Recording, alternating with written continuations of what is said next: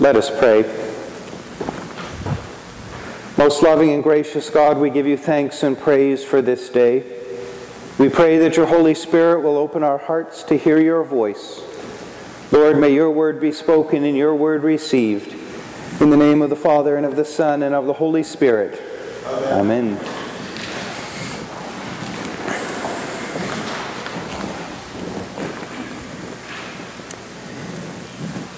In this parable, Jesus gives us a comparison of two different individuals.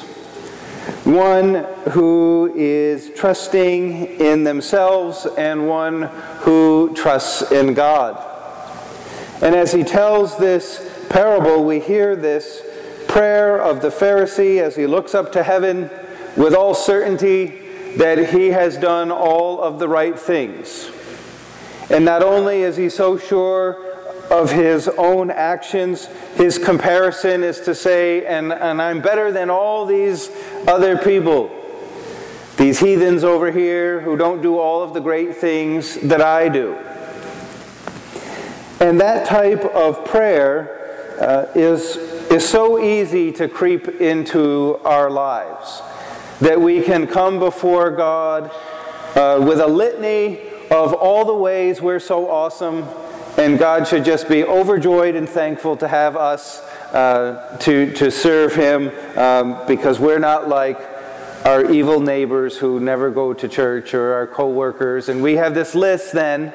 Not only are we so great, but we can easily get a list of all the people uh, that we can say, well, I'm certainly better than them. Look at them.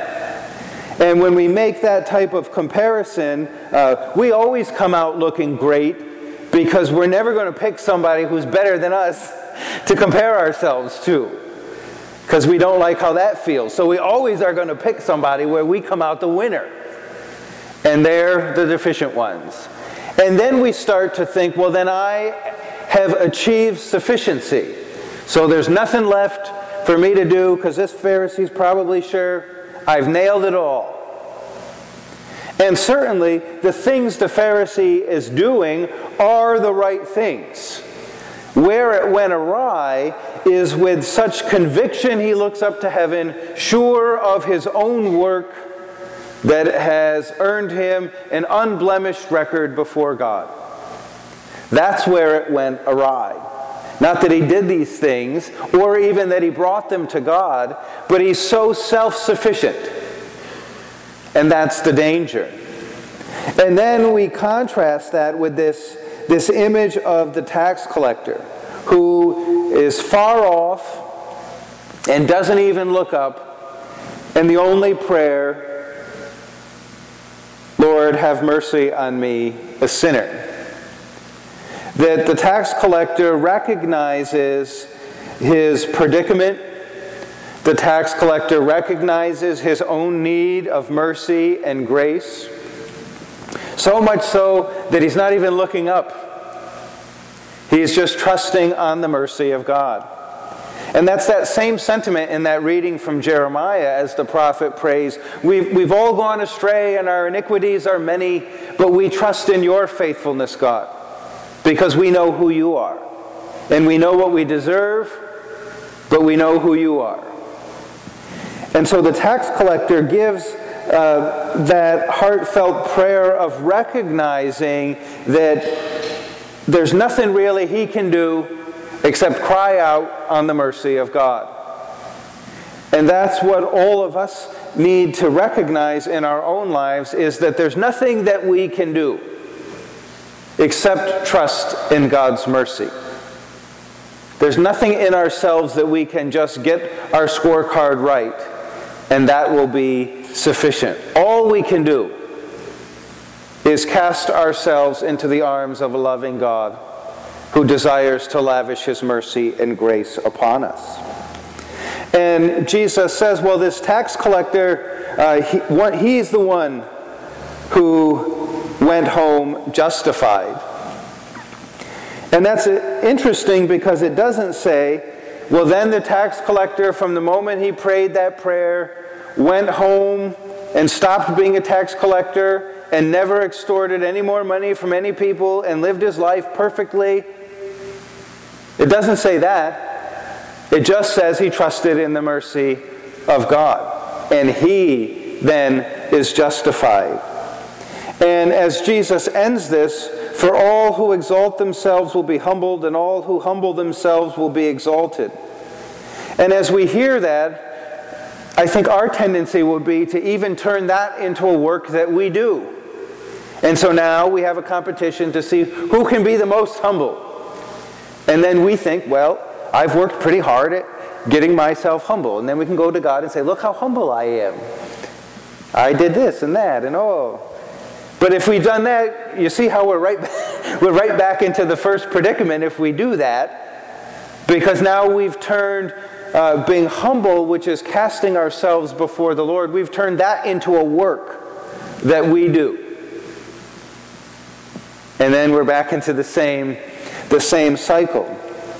And as we look at this contrast, I think we need to find the reality that's in the middle. Because the, the Pharisee is so sure of himself, uh, looking up to heaven, that he's got everything nailed. And that's dangerous. And the tax collector's prayer, well, recognizes the need for the mercy of God.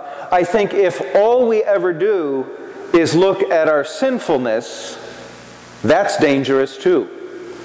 And somewhere in the middle is the balance of recognizing our sinfulness, but also recognizing that we were created in the image of God and recognizing our need for repentance, but also recognizing that Jesus has paid the debts and that our sins are forgiven.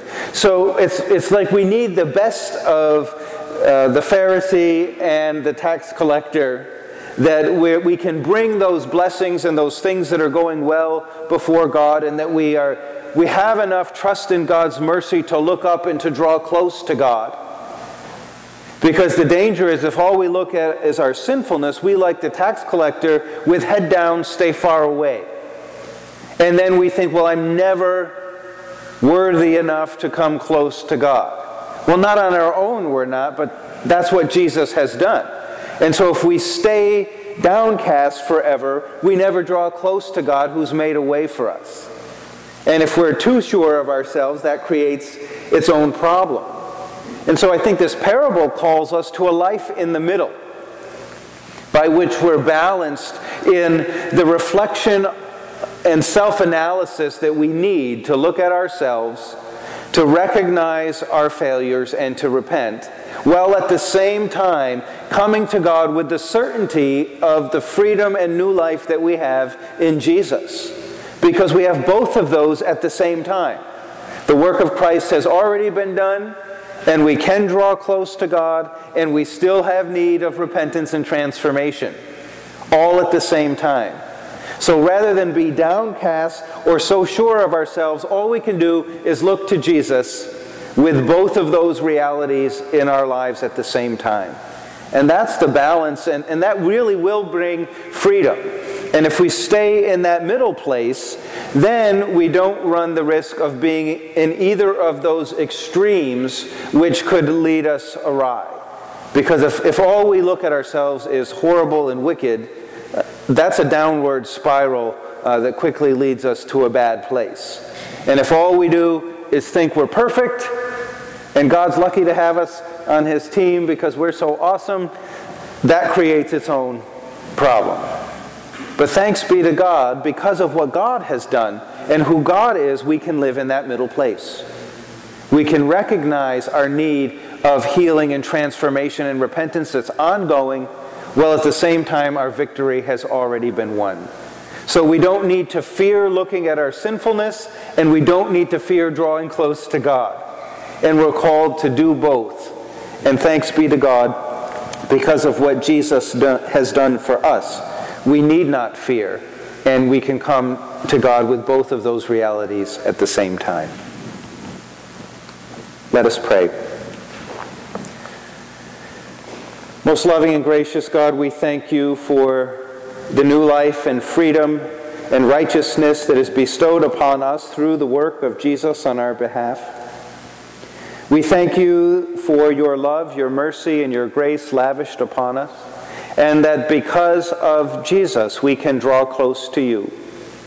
May the Holy Spirit continue to draw us into your presence, that we might be shaped into the image and likeness of Christ, that our lives would be lived to your honor and glory, and that the Holy Spirit may show us those places in our lives in need of transformation and repentance, and that without fear we can come and offer those things to you and allow you to work in our lives. For we know of your faithfulness and love, and there we place our trust. And we make this prayer through Jesus Christ our Lord, who lives and reigns with you in the Holy Spirit, one God, now and forever. Amen.